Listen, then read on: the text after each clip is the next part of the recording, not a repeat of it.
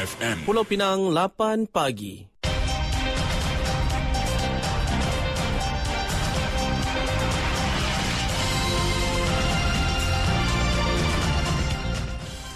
Warta Mutiara bersama saya Zatulik Muhammad Noor. Assalamualaikum dan salam Malaysia Madani.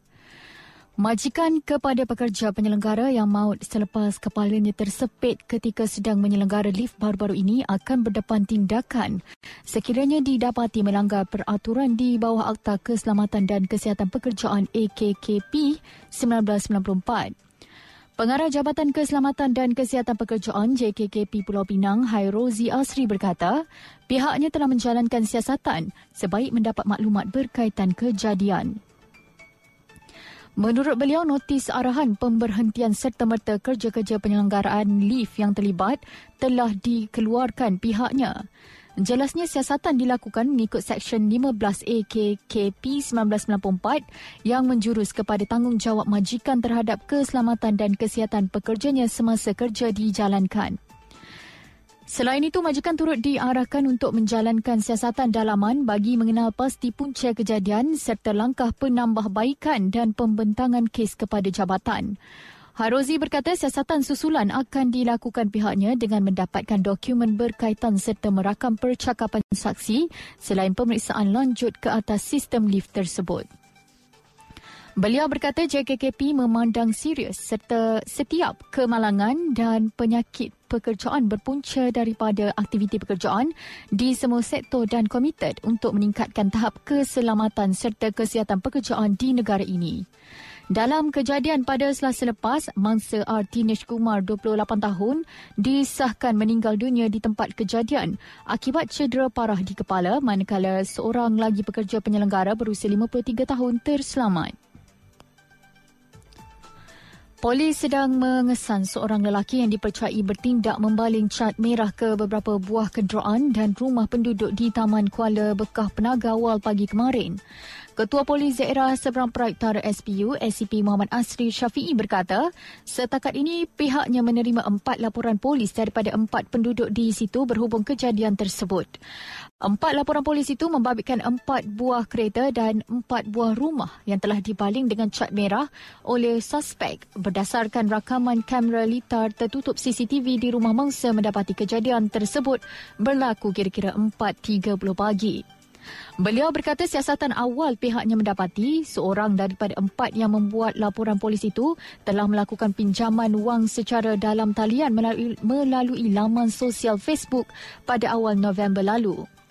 Katanya dia telah menjelaskan bayaran balik pinjaman itu namun mendakwa masih diganggu oleh pemberi pinjaman wang yang masih menuntut bayaran tambahan daripadanya. Muhammad Asri berkata pihak forensik telah menjalankan siasatan di tempat kejadian dan mengambil sampel cat bersama botol cat yang ditinggalkan oleh suspek di lokasi kejadian untuk tujuan analisa. Katanya siasatan pihak polis mendapati perbuatan membaling cat merah di beberapa rumah dan kenderaan penduduk itu dilakukan oleh seorang lelaki dan dia menunggang motosikal semasa melakukan jenayah tersebut. Beliau berkata siasatan lanjut sedang dijalankan dan kes itu disiasat di bawah Seksyen 5 Kurungan 2 Akta Pemberi Pinjaman Wang 1951 bagi kesalahan menawarkan pinjaman wang tanpa lesen dan Seksyen 427 Kanun Keseksaan kerana kesalahan melakukan kianat. Terdahulu tular di media sosial video berdurasi 15 saat yang memaparkan beberapa buah rumah dan kenderaan milik penduduk yang disimbah cat merah dan ia menimbulkan kemarahan penduduk di kawasan itu. Seorang penyelia mengaku tidak bersalah di Mahkamah Magistrik Butterworth terhadap dua pertuduhan melakukan amang seksual terhadap anak perempuan kandungnya. Tertuduh yang berusia 40 tahun itu membuat pengakuan tersebut di hadapan Magistrat Siti Zulaika Nordin Elias Ghani setelah pertuduhan dibacakan terhadapnya. Mengikut pertuduhan pertama, tertuduh didakwa melakukan amang seksual terhadap mangsa yang berusia 15 tahun di sebuah rumah di Bandar Tasik Mutiara Simpang Ampat pada 12 tengah hari 22 September lalu. Sementara pertuduhan kedua, tertuduh yang merupakan bapa kandung mangsa didakwa melakukan amang seksual terhadap mangsa di rumah sama pada jam 3 petang 13 Disember lalu.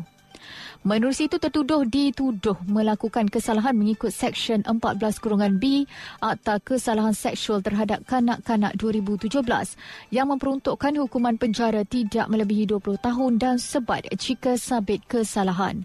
Kes dikendalikan Timbalan Pendau Raya Muhammad Syafiq Nasrullah Salim Ali manakala tertuduh tidak diwakili peguam. Kes ditangguh sehingga 30 Januari depan untuk lantikan peguam dan serahan dokumen. Dari sungai hingga ke segara, Palestin pasti merdeka.